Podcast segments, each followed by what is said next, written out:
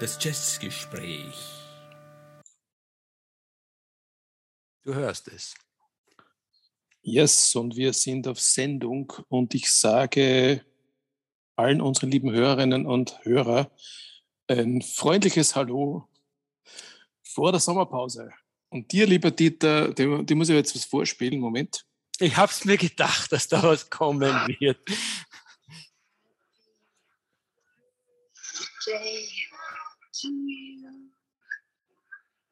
Ja.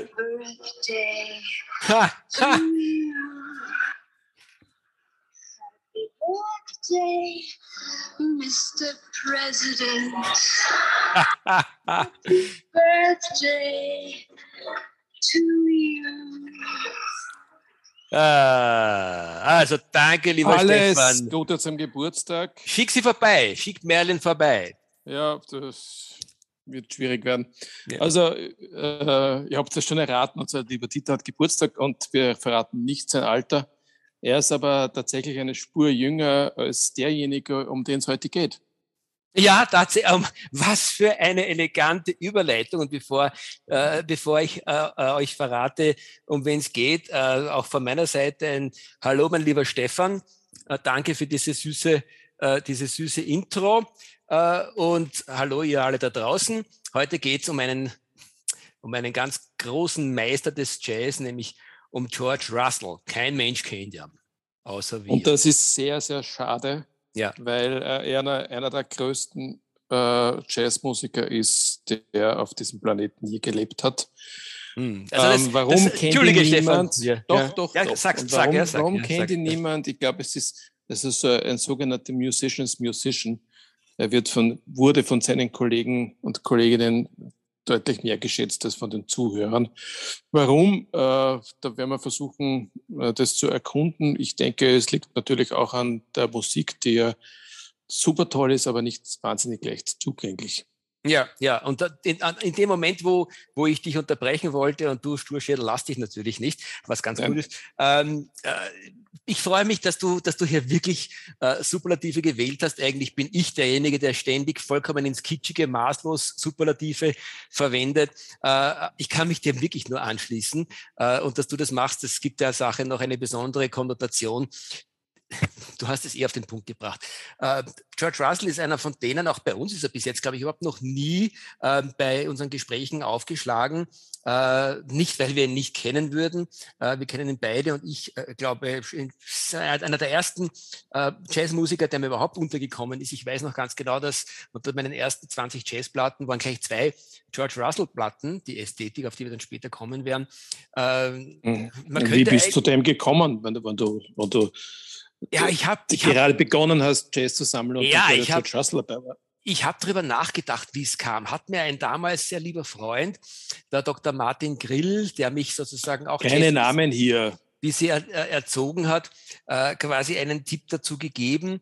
Oder bin ich damals in dem wunderbaren äh, Record Store, den es dann auch auf der Zweierlinie in Wien gegeben hat, äh, ich glaube äh, Atlantis hieß der, äh, sind die einfach so, so gut platziert gewesen, dass sie mir in die Hände gefallen sind. Faktum ist, ähm, haben maßgeblich zu meiner, äh, zu einer sehr, sehr raschen weiteren Entwicklung beigetragen, weil ich war sofort hin und weg von, den, von dem Kerl, wie der Musik macht. Äh, und das ist das Interessante, du hast es auch schon gesagt, es ist in keinster Weise wirklich eingängige Musik. Auf der anderen Seite muss man sagen, äh, Jazz ist, oft, ist so oft sperrig und der George Russell ist irgendwo bis zu einem gewissen Grad eigentlich die Synthese für alle, weil er äh, so sperrig er oder so, so komplex er ist, sind seine Melodien überhaupt in den ersten Jahren, eigentlich immer, auch bis zum Schluss, total eingängig. Und selbst das, was dann sehr, sehr frei strukturiert ist, hat immer wieder sehr, sehr fetzige rhythmische Passagen, die dich in jedem Fall mitreißen. Also irgendwie bleibt es für mich ein Myster- Mysterium, warum Ja. mehr geschätzt wird. Also ich habe jetzt in der Vorbereitung äh, vieles gehört von ihm, äh, alles, alles, also was ich zeitlich geschafft habe, weil ich nicht, weil ich einige Platten kannte, natürlich so wie du auch, aber lange nicht alles. Und ich muss sagen, es war da kaum was dabei, wo ich gesagt habe, naja, das ist schlecht. Ja.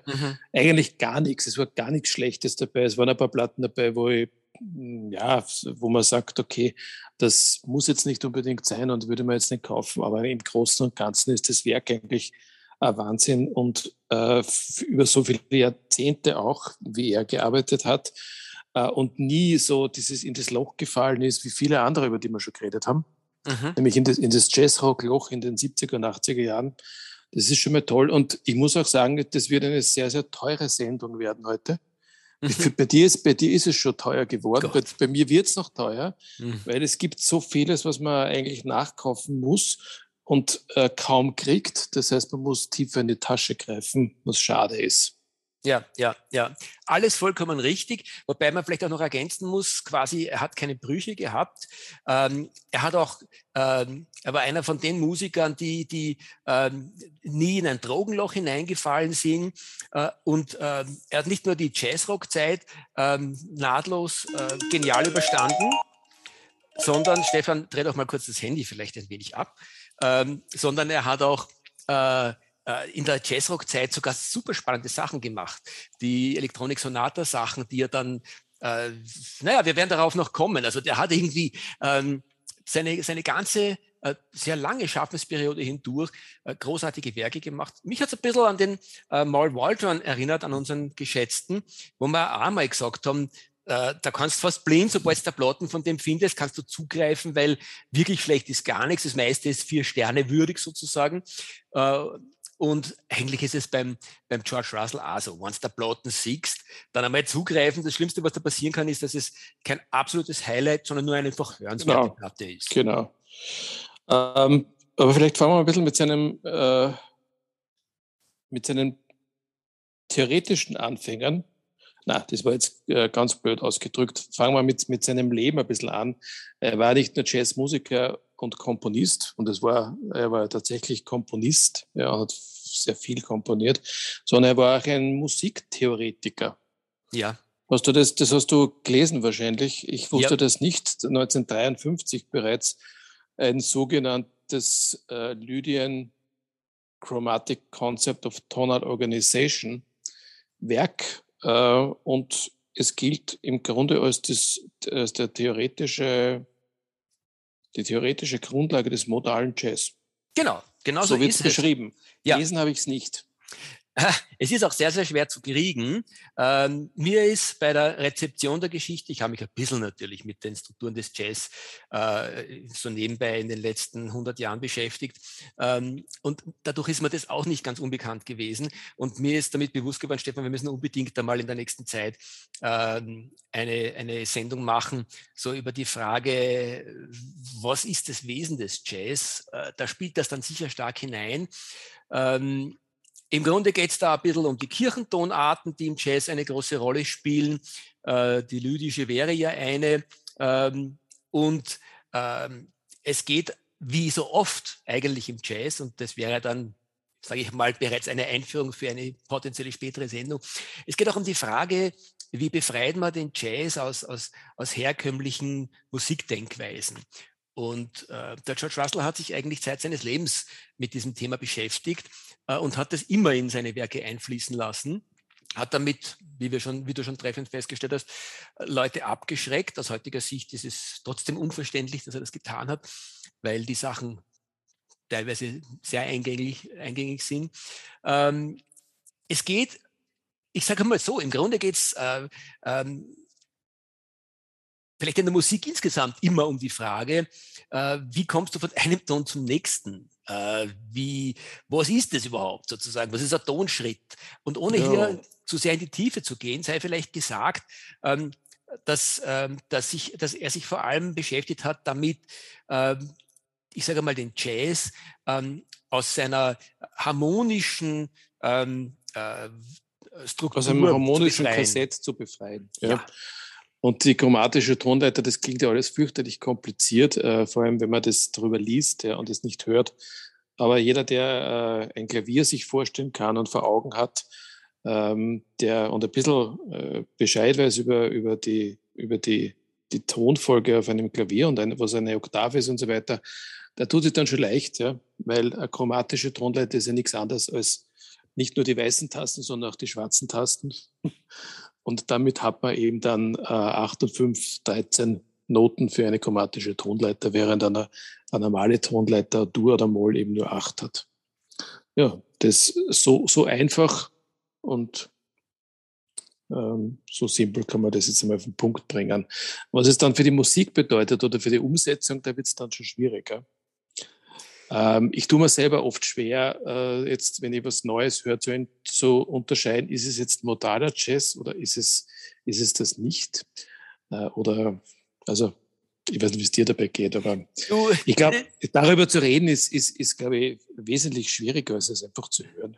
Ja, absolut. Wobei ich möchte da gerne was loswerden, weil ich habe jetzt so nebenbei äh, mir von Miles Davis ähm, wir haben darüber gesprochen, aber ich glaube nur wir zwei, Stefan, wir haben es nicht erwähnt hier in unserem Jazz-Podcast. Äh, wir sprachen über die äh, Zeit von Miles Davis mit seinen äh, genialen Quintet, in dem Quintet. das zweite. Da gibt es eine geniale Bootleg-Serie in zwei Teilen. Die zweite ist dann, wo er wirklich sehr bereits hineingeht in seine, in seine Fusion-Phase und die erste Bootleg-Serie, da spürt er eigentlich mit seinem zweiten Quintett äh, genialsten modalen Jazz live, so wie Live at the Platsched äh, Nickel äh, und äh, da geht es mir genauso, wie du es gesagt hast. Ich, ich, ich weiß, das ist klassischer modaler Jazz und ich hörte es und ich denke mir, okay, ich habe mich auch ein bisschen mit dem, mit dem theoretischen Konstrukt auseinandergesetzt. Ich verstehe es noch immer nicht. Und was, was meint er eigentlich und was macht er eigentlich? Ich habe keine Ahnung. Oder sagen wir nur sehr, sehr wenig Ahnung. Aber es hört sich einfach irrsinnig gut an. Ja. Und letztlich ist es wahrscheinlich auch egal, äh, welche oder wie man, wie, man, wie man die Musik jetzt genau bezeichnet und einordnet. Das ist ja wieder eine Schubladisierung. Und äh, macht eigentlich keinen Spaß. Also Sag mal so, du kannst dich entscheiden, ob du sagst, das macht mir keinen Spaß und ich will mich, will mich damit gerade beschäftigen, äh, sondern ich will, will, nur die Musik genießen, oder ob du sagst, hey, ich finde es einfach spannend, auch da ein bisschen in das theoretische, in die theoretische Denkwelt der Jazzmusiker und der Komponisten einzudringen. Beides ist möglich. Beides ist befruchtend, finde ich. Ja, ich habe mich vielleicht falsch ausgedrückt. Was ich, was ich meine ist, äh, dass ähm, es der Musik keinen Abbruch tut, wenn ich sie einordne oder nicht einordne. Mhm. Mhm. Ja. Ähm, jedenfalls ähm, in diesen diversen ähm, Informationen, die ich da gelesen habe, steht irgendwo, dass Milestones, also Miles Davis Milestones, als erstes Werk des modalen Jazz gilt. 1958. Ich glaube, es ist eher der Jazz Workshop vom George Russell aus dem Jahr 56. Na, hundertprozentig. So, gen genauso ist es auch. Das ist eigentlich das erste modale Werk. Äh, ich habe mir einen Spaß gemacht, weil ich das für eine der, der tollsten Platten äh, halte, die jemals gemacht wurde. Und ich bin gestoßen beim, beim Diggen äh, auf äh, eine spannende Online-Plattform, Album of the Year wonach Kriterien, es geht im Wesentlichen, glaube ich, um, äh, um die Kritikerbewertungen und da wahrscheinlich zeitlos, äh, quasi so über die Jahr, äh, Jahrzehnte des Jazz und dann für jedes Jahr äh, äh, äh, Rankings aufgestellt werden. Und in diesem Jahr, wo der Jazz-Workshop entstanden ist, sind äh, andere große Werke entstanden, äh, wie eben äh, äh, Birth of the Cool, habe ich nicht gewusst, ist aber so. Von Ben Webster Soulville zum Beispiel, Miles Ahead von Miles Davis, von Mingus the Clown, vom Rolling Saxophon Colossus, äh, weiters Brilliant Corner vom Monk, äh, Brilliant Corners äh, vom Sonny Rollins dann noch Way Out West. Ähm, äh, Cooking ist, ist auch eingespielt worden von Miles Davis Quintett oder vom, äh, vom Duke Ellington Such Sweet Thunder. Und da geht es dann noch weiter und da kommen 30 andere Platten, die fast alle gleiche Qualität wie die gerade genannten hatten. Welche ist nicht dabei? Unser Jazz-Workshop, Stefan der ist auch schon, der ist offensichtlich wirklich äh, durch den Rost gefallen, was absolut unnachvollziehbar ah ja, ist. Aber nicht nur der Jazz-Workshop, es sind viele Platten vom, vom George Russell aus dem Rost gefallen ja. und durch den Rost gefallen. Und jetzt sind wir wieder dort, wo wir begonnen haben. Ne? Wir reden über jemanden, den kaum jemand kennt, der jetzt nicht der, der super Jazz-Experte ist. Das ist schade. Ja. Ähm, es sei vielleicht dazu gesagt, Stefan, beim Jazz-Workshop spielen ja wirklich großartige Musiker neben ihm. Äh, unter anderem der Art Farmer auf der Trompete und äh, am Klavier der, ähm, der Meister des modalen. Der, Bill, Bill Evans, ja. Bill Evans, genau. Ja. Kannst du den, äh, ich kann über eine Art Pharma eigentlich gar nichts sagen, nur dass er mal immer wieder untergekommen ist, weil er, glaube ich, entweder in Österreich gelebt hat oder, oder, oder zumindest mit österreichischen Musikern immer wieder was gemacht hat. Beides. Und, beides, und, ja. und auch in, in einer, also eine Art von Jazz gespielt hat, die mir jetzt nicht so wahnsinnig zugesagt hat. Aber kannst du über ihn kurz was sagen? Oder, oder? Ja, gerne. Äh, lustigerweise sind da gewisse Ähnlichkeiten da. Auch der Art Farmer ist einer von diesen Musikern, die bis ins hohe Alter eigentlich großartige Platten gemacht haben. So quer durch seine gesamte musikalische Entwicklung. Über den müssen wir sicher mal eine Sendung machen. Äh, und genauso wie unser äh, lieber äh, George Russell ist Art Farmer auch eigentlich eine der ganz, ganz großen Jazzblüten, die ein bisschen im Verborgenen vor sich hingeblüht haben. Auch der ist dir und du bist absolut eingehört und eingelesen in die, äh, in die Geschichte und die Musik des Jazz. Äh, auch dir ist er nicht so wahnsinnig geläufig. Ich schätze den Art Farmer auch sehr, äh, aber äh, er ist, wie gesagt, auch nicht wirklich durch, durch äh, einzelne ganz, ganz große Platten aufgefallen. Aber eigentlich, äh, wann ich jetzt, ich habe sie nicht auswendig präsent, außer einer seiner späten Werke, Blame It on My Youth. Das ist nämlich sogar ein Kronenalbum äh, bei unseren äh, sehr geschätzten äh, Kollegen vom äh, Penguin Jazz Guide. Und zu Recht. Großartige Platte, Spätwerk vom Art Farmer. Und bei den früheren Platten äh, sind nicht nur die, wo er als Sideman, wie zum Beispiel hier aufgetreten ist, sondern auch unter eigenem Namen, sind mindestens fünf dabei, die man sich bis zehn wahrscheinlich sogar, so aus der, aus der 50er, 60er Jahre, die du sofort kaufen kannst, weil sie großartige Musik sind. So viel zum Art Farmer. Mhm. Gut, ja, also das ist äh, schon angesprochen, Sextet und das ist vielleicht auch ein Punkt, der, auf den ich zurückkommen möchte, wenn man so die, die, die Diskografie anschaut von George Russell, also klein, klein tut es nicht, ja. Also die, die, die Mindestbesetzung ist das Sextet äh, und das, das wächst sich dann aus bis zum Orchester. Da werden wir dann auch noch hinkommen. Ähm, Sextet, Tentet, dann haben wir irgendwo, habe ich irgendwo 13 Musiker stehen, ja, also bis, bis zur Big Band. Ähm, das heißt, er hat immer Wert darauf gelegt, dass da die Musik äh, durch einen kräftigen Bläsersatz äh, gepusht wird. Ja, auch bei seinen kleinen Sachen wie beim Sextet äh, klingt seine Musik so, als hätten dort auch zwölf Leute stehen, weil sie so komplex gemacht ist. Und übrigens, weil wir letztes Mal darüber sprachen, dass das nicht unter den Tisch fällt, ähm, der Jazz Workshop war eine Platte, wo wahrscheinlich überhaupt so lange geprobt wurde für, wie für keine andere Jazzplatte in der Jazzgeschichte. Also der hat sich das wirklich sich und seinen Mitmusikern, oder in dem Fall, glaube ich, hat er gar nicht mitgespielt, hat nur eben arrangiert und, und, und komponiert.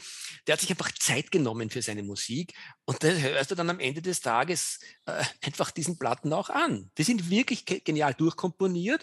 Äh, wunderbar durchimprovisiert, weil die Musiker, die mitgespielt haben, nicht nur erste Sahne waren, sondern auch äh, Zeit gekriegt haben und die entsprechende Kohle wahrscheinlich auch, ähm, damit man sich wirklich aufeinander einspielt und da etwas Großes entstehen lässt. Ja, und dieser Jazz-Workshop ist also auch das erste Album, das ich äh, nachkaufen muss. Ich hoffe, ich finde es irgendwo. Ich verrate dir jetzt, äh, äh man kriegt es momentan, wenn du das Platte kaufen willst, dann musst du ansetzen bei 150 Euro, habe ich gesehen, auf Discogs und da gibt es gerade zwei Pl Platten momentan.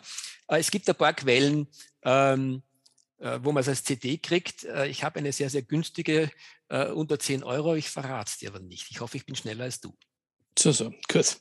äh, was mir aufgefallen ist, schon beim Jazzworkshop, sind die, die, die Namen der Stücke, die so ausgefallen sind. Ja. Also es gibt schon mal das Ästhetik, das ja dann äh, als, als Album nochmal kommt also vorweggenommen äh, für unsere Playlist, die ich auf Spotify ähm, oder die, Sie auf, die ihr auf Spotify finden könnt, habe ich aufgenommen äh, einen schönen Titel, der heißt Livingston, I Presume.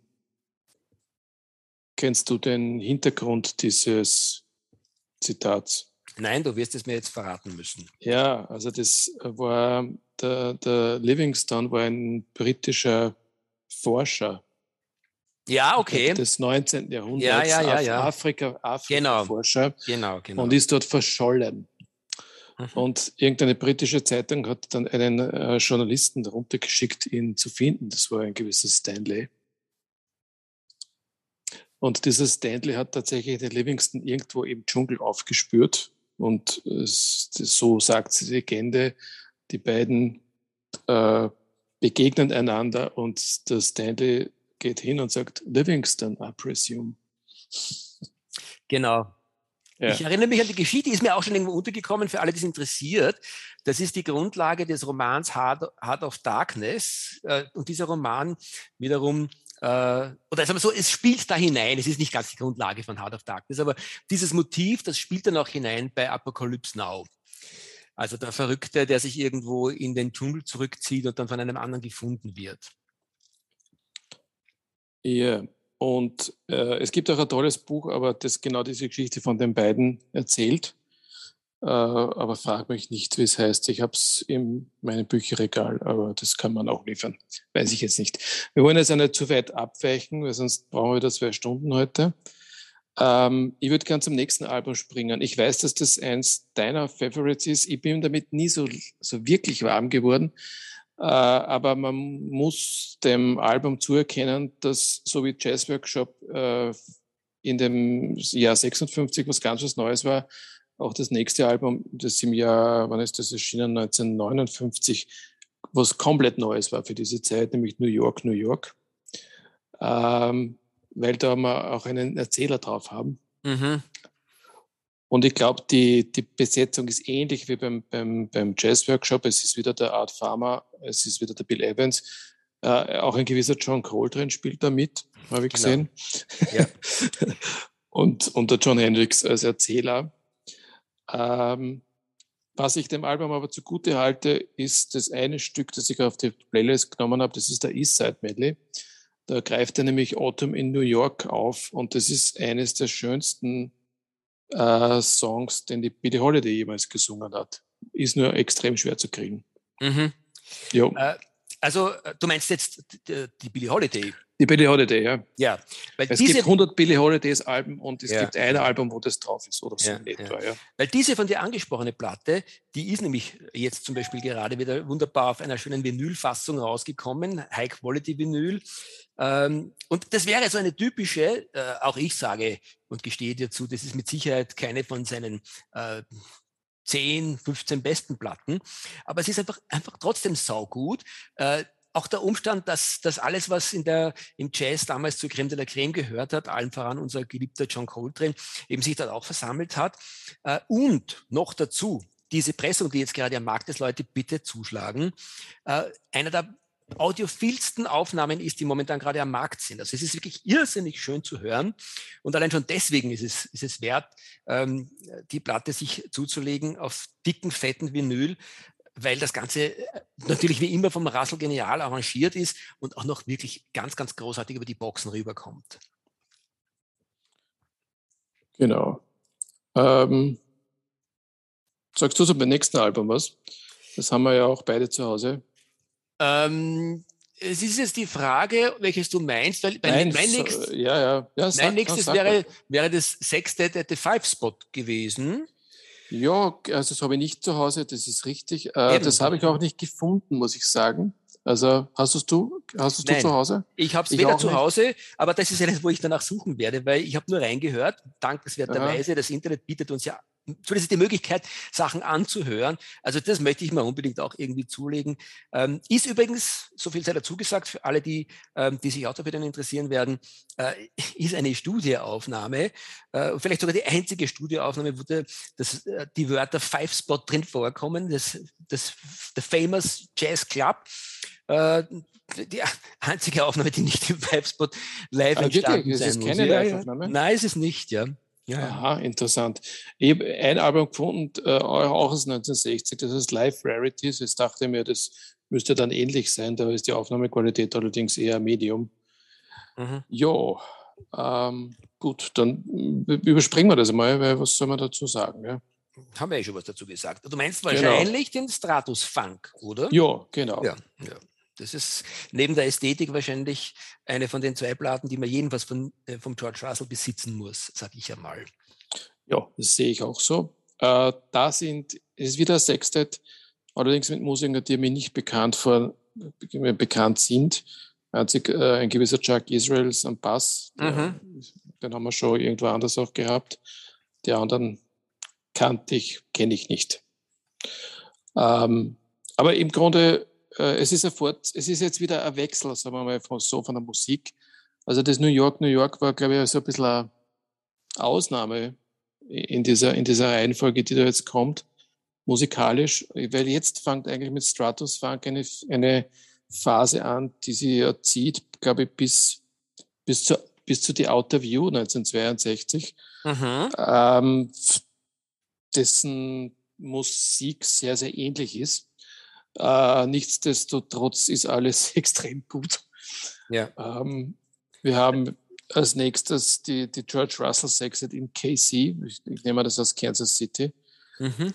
Und da kommt das erste Mal der Don Ellis dazu, über den wir ja auch schon eine Sendung gemacht haben. Mhm. Ein super Album. Mhm.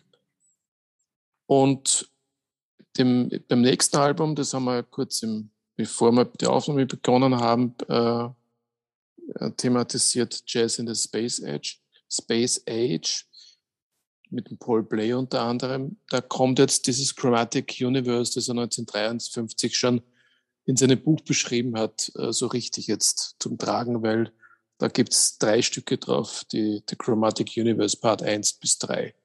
Magst du da ein bisschen was sagen dazu? Zunächst möchte ich vor allem äh, dazu sagen, äh, dass das eine Platte ist, die man sich alleine schon deswegen auf Vinyl kaufen sollte im Original, weil das Cover einfach wunderbar genial 60er Jahre ist, so richtig spacig äh, mit diesen weißen Kugeln, die irgendwo vor so einem äh, fast 70er Jahr äh, anmutenden Lichtermeer dahin wabern. Ähm, war bis vor kurzem so wie gar nicht zu bekommen und wenn dann auch sind teuer und ist jetzt, äh, wird es demnächst wieder aufgelegt als Vinyl und Leute schnell zuschlagen. Das wäre das, was mir als allererstes zu dieser Platte einfällt. Aber nach mir erst, bitte. ja, mit einem gewissen äh, Wermutstropfen muss ich dazu sagen, ich habe es eh gerade gesagt, äh, dass ich es mir um viel zu viel Geld jetzt auf Discogs äh, gekauft habe und ich freue mich schon, wann ich es kriegen werde. Ja, und es ist zu hoffen, dass die Platte auch in Ordnung ist. Das ist dann auch zu hoffen, ja. Und ansonsten hast du eh schon richtig gesagt, vom musikalischen her sind diese Platten, die in dieser Zeit entstanden sind, alle sehr, sehr ähnlich. Ähm, sie, äh, speziell in, ähm, auf Space Age, sind auch diese wunderschönen, ähm, wie soll ich sagen, ähm, äh, Klangkonstruktionen, die so ein bisschen mich erinnern am, am, am ersten an, an, an die frühe Phase vom, vom San Ra, der ja auch äh, so Weltraumartige Musik gemacht hat, die man dann in den, in den, in den äh, Science-Fiction-Filmen oder ähnliche Musik hat man dann in den Science-Fiction-Filmen der, der 60er und 70er Jahre gehört. Äh, also hat man sich offensichtlich auch Space Music vorgestellt. Das sind Dinge gewesen, mit denen ich vor 20 Jahren noch wenig anfangen konnte, auch damals schon Jazz hörend und sie heute mehr und mehr liebe. Das ist so dieses, dieses irgendwo, äh, es kommt so kryptisch daher und du hast das Gefühl, die Mars, Marsmännchen tapsen vor dir her. Ähm, es, es, ist sehr viel Third, Third Stream für mich in dieser Musik drinnen. Ähm, und so klassisch eben auch der, der Ansatz, dass man vom Jazz jetzt ähm, nicht nur in den Free-Bereich und den modalen Bereich hineingeht, sondern auch sehr, sehr viel von, von der modernen Klassik hineinnimmt. Igor Strawinski und ähnliches. Ich mag sie nicht gern. Aber das ist ja genau das, was der George Russell gemacht hat. Also in, in, in den Free Jazz an sich ist er ja nie gekommen. Er hat eher diese, wie, hat, wie nennt man das, Third Stream? Third Stream, ja, das gerade gesagt. So ein bisschen ja. Mhm. begründet, genau, ja. Also mhm. wo man, wo die Klassik reinkommt, äh, und, und der Jazz auch schon sehr, sehr, ja, wie soll ich sagen, anspruchsvoll wird und kompliziert, aber es, aber es ist nie Free Jazz gewesen. Ja. Ich habe äh, vorher schon mal gesagt, dass, man, dass, dass, dass mir aufgefallen ist, dass manche seiner äh, Stücke wirklich äh, lustige Namen haben, wie das, dieses Livingston. Ähm, auf der dem Album George Russell in KC ist auch ein Stück drauf, das ich auf die Playlist genommen habe, das heißt Wahr gewesen. Ich gehe mal davon aus, dass das Deutsch ist. Ich habe ja, damit ich habe es nicht, ich hab's nicht gelesen, aber es ist nicht auszuschließen, wiewohl ja. äh, der George Russell, äh, glaube ich, nicht unbedingt äh, irgendeinen besonderen Bezug, Bezug hätte zu, zu, zu Deutschland. Deutschland. Vielleicht sei okay. an dieser Stelle auch dazu gesagt, das ist eine ganz interessante Biografie die der äh, gute Mann hat. 1923 äh, geboren äh, in Ohio, äh, ist er relativ früh bereits erkrankt. Ähm, der dürfte Zeit seines Lebens sozusagen quasi immer äh, unter chronischen Krankheiten gelitten haben, hat als erstes Instrument äh, nämlich auch Schlagzeug gespielt, was ihm dann aufgrund seiner Krankheit äh, offensichtlich zu beschwerlich geworden ist. Weißt du, was er gehabt hat? Ich, mir ist es jetzt gerade entfallen. Äh, nein, eine ungute chronische Krankheit gehabt. Ja. Eine ungute chronische Krankheit. Ja. Ja. Nein, red, red, mal weiter, vielleicht finde ich was dazu. Ja, naja, äh, hat also Schlagzeug eigentlich angefangen und ist dann erst später aufs, aufs Klavier äh, umgestiegen. Äh, und ähm, hat sich dann eben sehr stark mit Musiktheorie beschäftigt, weil äh, er sehr lange im Krankenhaus gelegen ist mit seinen diversesten chronischen Problemen, äh, Gesundheitsproblemen. Äh, dankenswerterweise müsste man jetzt äh, zynischerweise fast sagen, weil da eben ganz was Großes entstanden ist. Ähm, nicht nur für ihn, sondern wie du schon richtig sagtest, auch für die anderen, weil er eigentlich wirklich als zu Recht als der Vater des modalen Jazz bezeichnet werden kann. So, ich habe schon. Ja. Er, war im, er war im Zweiten Weltkrieg eingezogen und bekam Tuberkulose. Tuberkulose, genau. Grausliche Krankheit, heute nicht mehr, äh, hat nicht mehr diesen Stachel wie damals, was war eine schiere Krankheit. Ähm, ja, so, so ist es, äh, aber so, so, so zynisch das ist, dank dieser Krankheit ist uns da ein großartiger Musiktheoretiker geschenkt worden. Und ja, das ist jo, schon mal. Genau. Ja. Äh, wieder zu den, zu den Namen seiner, seiner Stücke. Äh, wir haben ja dieses Buch äh, schon mal erwähnt. De, wie war das? Das, das, das, das Chromatic Concept of, sag mal, hilf mir nochmal. The, the Lydian Chromatic the Lydian Concept Chromatic of Tonal Concept, genau. Organization. So, und, und während jetzt auf dem Jazz äh, in the Space Age ähm, das Chromatic Universe aufscheint in drei Teilen, gibt es auf am nächsten Album Aesthetics einen, einen super schönen Titel, der heißt The Lydiot, ja, also ja. Zur, zur Lydisch und der Idiot, der auch auf der Playlist ist. Und dieses Album, ähm, abgesehen davon, dass es sich in die Reihe toller Alben einreiht, äh, ist besonders erwähnenswert, weil das, soweit ich weiß, die einzige äh, Zusammenarbeit war mit Don Ellis und Eric Dolphy. So ist es auch, genau. genau. Und das wäre ja. auf diese Platte, sage ich da vielleicht ergänzend gleich dazu, äh, der, der sagt, ich will eine von einem haben, dann wäre das aus meiner Sicht, das wäre meine Empfehlung. Ästhetik. Noch, das, noch dazu mit einem super tollen Cover. Richtig, ja, das ist auch. Äh, stimmt, das ist sehr. Wo sind die Alben, Alben, eigentlich erschienen? Auf Riverside, glaube ich, oder? Oder zumindest die, über die wir da gerade reden. Also diese hier sind, glaube ich, auf Riverside erschienen in dieser Zeit das ist, oder auf Riverside gearbeitet. Ja, das, das, Riverside, das ist ein, ja. Ja, ja. ein Label, über das wir auch vielleicht einmal uns unterhalten Ja, unbedingt, müssen. absolut, ja. ja. sehr intellektuelle, äh, intellektuelles Label, muss man sagen. Aber ja. dazu, dazu ein anderes Mal mehr. Genau. Ja, weiter geht's dann 1962. Da sind gleich zwei Alben erschienen. Äh, auch die zwei muss man haben. Das Stratus Seekers, wieder mit Don Ellis und die Outer View. Zum letzten Mal, glaube ich, mit Don Ellis jetzt. Ähm, beide Alben, wie gesagt, toll. Ähm, bei Outer View ist mir aufgefallen eine, eine Dekonstruktion von You Are My Sunshine, die ich ziemlich großartig finde. Mhm. Mhm. Mhm.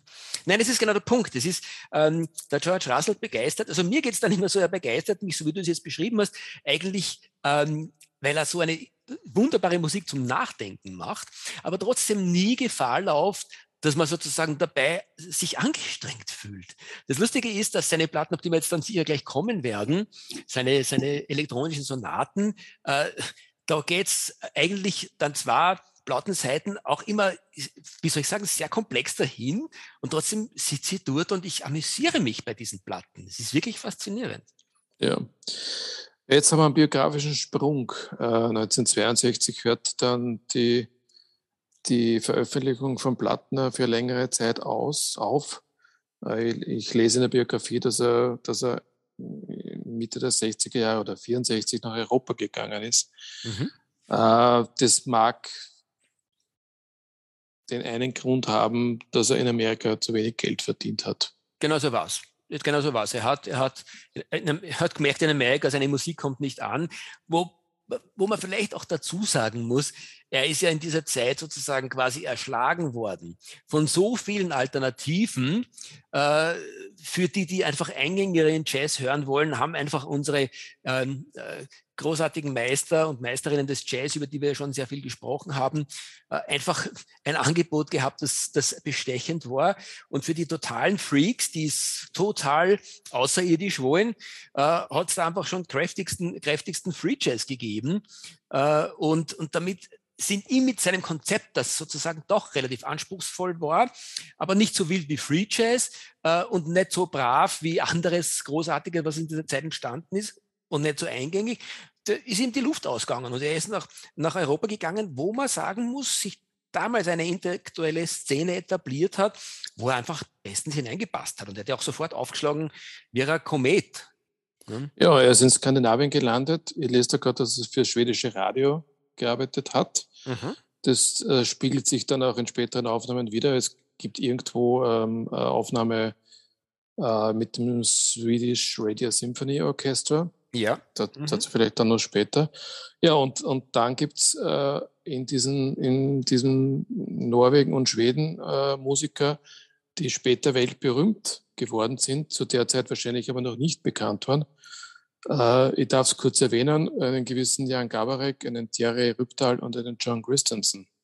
Und nicht zu vergessen den Arild Andersen, der da auch am Bass mitgemacht hat. Genau. Und dann gibt es noch einen weiteren Amerikaner, der da auch sich in Skandinavien herumgetrieben hat um diese Zeit. Den kennen wir gut. Über den haben wir auch schon eine Sendung gemacht. Gewisser Don Cherry. Und da gibt es zumindest 1965 eine Aufnahme äh, mit Don Cherry und einem Albert Two-Seas, ich glaube, den haben wir ja irgendwann erwähnt, at Beethoven Hall. Ein Live-Konzert. Ich weiß nicht, ob du das kennst. Es ist mir nur vom Namen nach geläufig, aber jetzt, wo du es ansprichst und ich mitkriege, dass das die Platte mit dem Don Cherry war, bin ich wieder höchst interessiert, sie mir zumindest mal anzuhören. Wie findest ja, du sie? Hast du reingehört? Ich habe sie zu Hause. Oh, geil, schön. Ja. Erst kürzlich gekauft oder? oder? Na, schon länger. Toll. Schon länger. Wo hast du die gefunden? Das weiß, es ist schon so lange her, dass ich es nicht mehr weiß. Mhm. Ja, vielleicht möglicherweise auf einer Plattenbörse. Schön, das Leben die Plattenbörsen. Ja. Naja, auf Gut. jeden Fall ist dann äh, die nächste, die mir ganz wichtig ist und die ich jetzt gerade heute, Stefan, gekriegt habe, als wunderbares Vinyl, äh, The Essence of George Russell. Was übrigens auch, hat man das Gefühl, es könnte ein Best-of sein, ist es nicht, sondern es ist äh, die erste, die er mit den von dir genannten großartigen skandinavischen Musikern gemacht hat. Ähm, die zwar 1971 erst erschienen ist, aus welchem Grund auch immer, aber du hast recht, es ist genau die erste Platte, die da ähm, in Skandinavien entstanden ist. Ja. Und die wäre unbedingt bitte wieder aufzulegen, äh, weil wir zuerst Riverside erwähnt haben, jetzt kommt seine Soul Note Zeit. Ähm, Soul Note eigentlich ein italienisches Label und Dankeschön dafür, dass ihr euch den George Russell und eure Fittiche genommen habt, liebe Soul Noter. Äh, und diese Platte ist schon wieder eine, die man schon alleine wegen des Covers äh, besitzen sollte, weil das ist eine wunderbare äh, Grafik, eine, eine Zeichnung. Ich weiß gar nicht, was da alles drauf ist, ein Hound irgendwie und ganz viele Farben und alles verschwimmt so ineinander. Äh, äh Doppel-LP noch dazu, ganz selten auf Solo Doppel-LPs, ist die einzige, die ich kenne übrigens. Von vorn bis hinten gespickt mit einfach genialer, geiler, guter Musik. Wirklich großartig. Tja, was soll man dazu sagen? Ich, ich denke, du solltest vielleicht äh, das wichtige Werk darauf erwähnen, das ja sich dann immer wieder fortsetzt in, seiner, in seinen späteren Jahren, nämlich die Electronic Sonata for Souls Loved by Nature. Das ist die, die erste Aufnahme dieses Werks. Ähm, Okay, du sagst nichts dazu. Äh, äh Entschuldigung, nein, nein, ich habe mir gedacht, du bist noch nicht fertig. Ich äh, darf ah, ergänzen, ich darf ergänzen, ähm, ebenfalls zwei maßgebliche Werke, also ein weiteres maßgebliches Musikstück, das auch eine Rolle in seiner Geschichte spielt, ist da auch drauf, Now and Then. Und dann gibt es noch ein Concerto for Self äh, Accompanied Guitar. Äh, alles miteinander, spannende Musik. Ähm, und wie du richtig sagst, das erste Mal schlagt da seine Electronic Sonata auf. Äh, und das ist eine Geschichte, ich weiß es als, als, als junger Bur. Äh, ich stand beim Teuchtler, ähm, wunderbares Plattengeschäft in Wien, Leute. Wer in Wien ist, bitte unbedingt hingehen, wann ihr mal da seid. Ähm, und, und bin gestoßen auf, da waren beide Platten, die, die, die Einspielung äh, aus der Zeit, in der wir jetzt gerade sind, nämlich 1969 und die 80er Jahre Einspielung. Beide Platten gab's. Ich habe dann reingehört und hatte damals noch nicht das Ohr dafür und habe aber dankenswerterweise wenigstens die 1969er Fassung, von der wir jetzt gerade reden, äh, mitgenommen.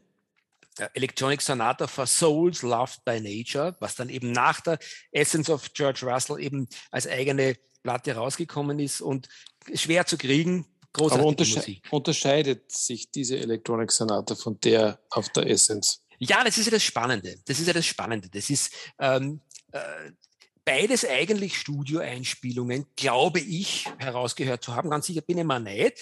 Und trotzdem ist es so, dass die Musik irgendwie äh, äh,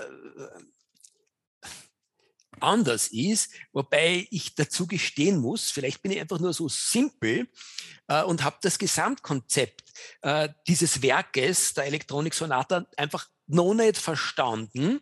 Mhm. Daher fällt es mir gar nicht auf, dass das immer wieder den, den gleichen musikalischen äh, Abläufen folgt. Äh, Na, das wird es schon tun, aber die, aber die Aufnahmen sind schon unterschiedlich. Na, ganz Äh, sicher. Die, die, weil die Essence ist 68 aufgenommen worden, dann die Electronic Sonata 68 ist 69 rausgekommen ähm, und auch 69 aufgenommen worden. Sie heißt nur 68.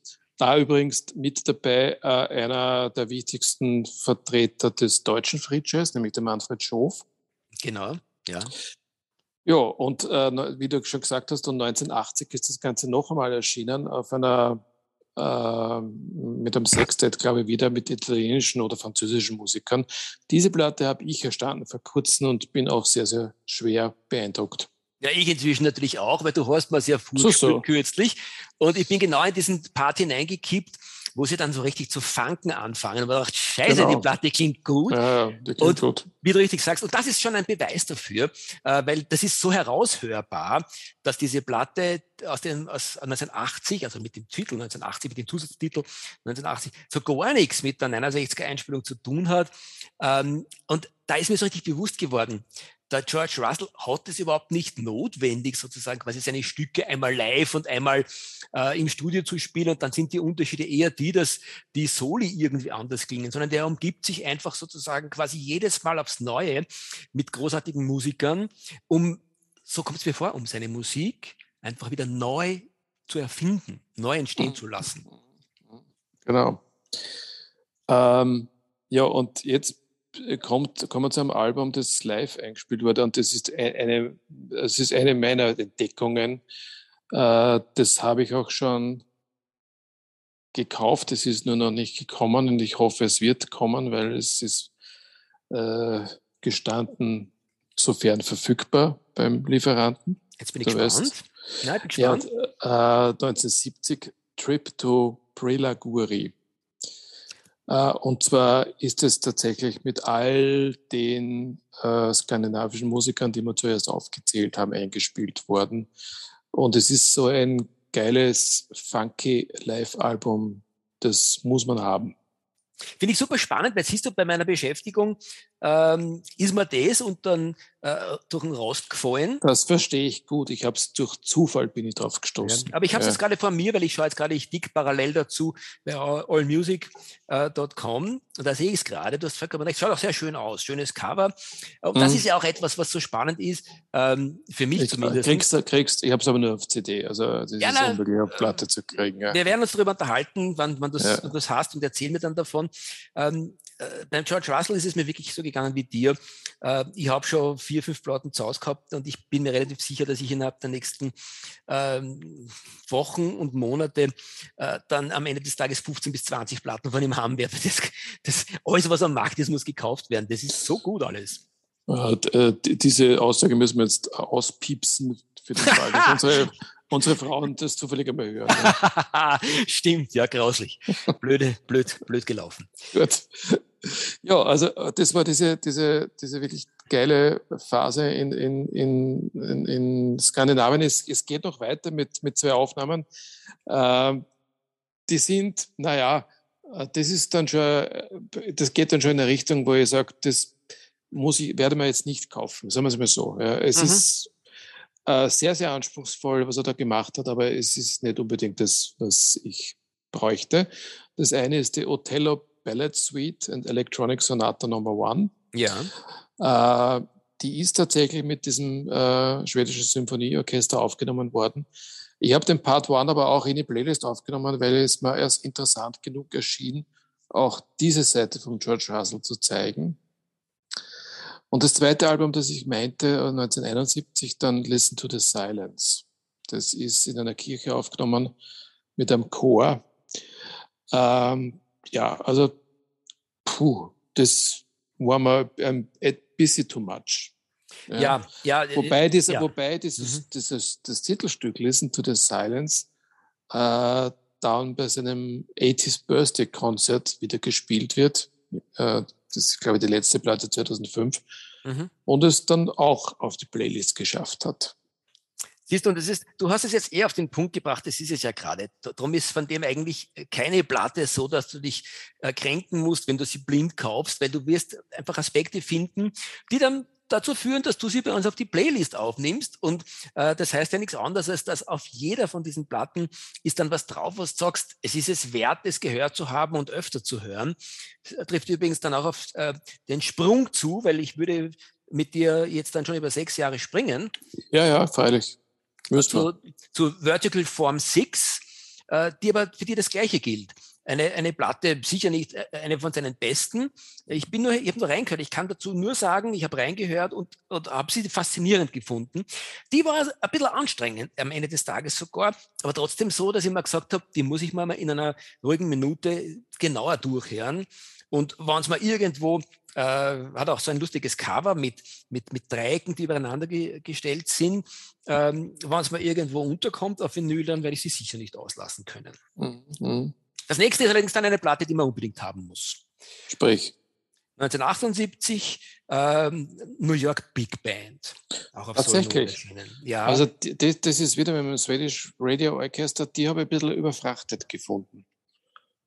Aber also, sag mal. Ja, also mir hat sie, mir hat sie einfach in Summe gesehen sehr gut gefallen, ähm, weil sie, wie soll ich sagen, ein bisschen was, was Dreckiges auch an sich hat, finde ich. Sie hat so ein bisschen ähm, äh, ja, sie, sie, sie, sie, äh, hat für mich so Soul-Bezüge. Ich glaube, es wird ja auch gesungen äh, dann auf der Plotten. Äh, also mich hat sie irgendwie eingenommen. Und, und, äh, und sie ist auch in der, ungefähr in der gleichen Zeit eben entstanden wie die zweite Einspielung der Electronic Sonata for Souls Love by Nature, eben der 1980er Version. Mhm. und ist da, zeigt, wie, wie vielfältig eigentlich ähm, äh, damals sozusagen sein musikalischer Approach war, weil die beiden Platten haben für mich nicht wirklich extrem viel miteinander zu tun. Na, eigentlich haben sie gar nichts miteinander zu tun. Ja. ja. Schon, schon von der Besetzung her ist es, aber ist auch von der Musik her ist es komplett unterschiedlich. Mhm. Also, ja. Jetzt, womit wir in den 80er Jahren angelangt werden und sich uns schon langsam da in, zum Schluss bewegen. Äh, der George Russell ist da schon 60 in den 80er Jahren und nimmt aber trotzdem noch weiter auf und bringt wie immer wieder Dinge heraus, die jetzt vielleicht nicht weltbewegend sind, aber, aber immer noch gut genug, um sie zu hören. Ja. Wir haben da die African Game aus 1983. Ist ein Live-Album, vielleicht etwas anstrengend. Naja, äh, jedenfalls dazu zu erwähnen ist erstens, dass es auf Blue Note erschienen ist, ist das schon mal ein Qualitätssiegel. Und zweitens ist das für mich ähm, einer der ersten wirklich maßgeblichen, nämlich auch äh, groundbreaking äh, World Music äh, Platten. Äh, sie ist wirklich, wie der Name schon sagt, ähm, ist sie von der Stimmungslage her sehr afrikanisch. Also so wie ich mir sozusagen das, der African Mood ähm, vorstelle. Und das ist, wie gesagt, ein, ein wirklich schöner, astreiner Ansatz, äh, sozusagen quasi, wie kann World Music klingen? Das ist das, was mir dazu einfällt. Ja, und äh, jeder, der es wissen will, kann es auch in der Playlist nachhören. Äh, das Event One Organic Life on Earth ist dort zu finden. Gute Entscheidung. Ja. Dankeschön. Ja, und sonst habe ich aber aus den 80er und 90er Jahren eigentlich äh, keine Alben mehr gefunden, die jetzt, die jetzt wirklich besprechenswert sind. Naja, dann lass, mich, dann lass mich nur ergänzen, dass er äh, im selben Jahr eine Platte rausgebracht hat mit dem Namen So What, wo er. Gut, die, äh, die kenne ich nicht, ja. Ja, wo er auch das, das Thema, äh, wo er sich mit Miles Davis im weitesten Sinne auch beschäftigt und, und, und, und, und sozusagen da so ein Thema, das Thema eben äh, auf unterschiedlichste Arten und Weisen durchspielt und dann eigentlich aus meiner Sicht fast unverzichtbar wäre, ebenfalls aus dem gleichen Jahr, äh, wieder eine Soul Note Scheibe live in an American Time Spiral.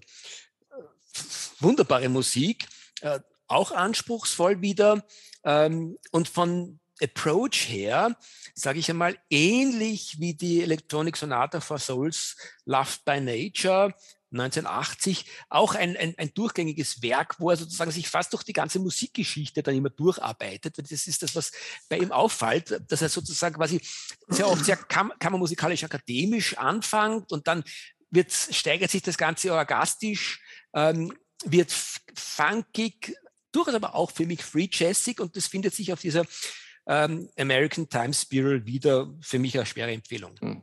Also du hast schon recht. Ja. Ähm, ich habe es nur insofern jetzt nicht unbedingt als erwähnenswert gefunden, weil es jetzt nicht unbedingt was Neues bringt zu den Aufnahmen, die er früher gemacht hat und die wir jetzt schon so in den Himmel gelobt haben. Ja. Gebe ich dir recht, gebe ich dir ja, recht. Ja, genau.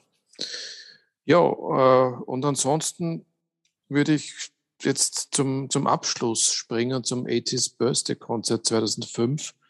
Äh, da dachte ich mir, äh, wie ich den Titel gelesen habe und gesehen habe, Big Band, habe ich gedacht, das ist wieder so, das ist ein Abklatsch eines Best-of und wahrscheinlich ist es zum Vergessen. Ja, und es ist genau das Gegenteil.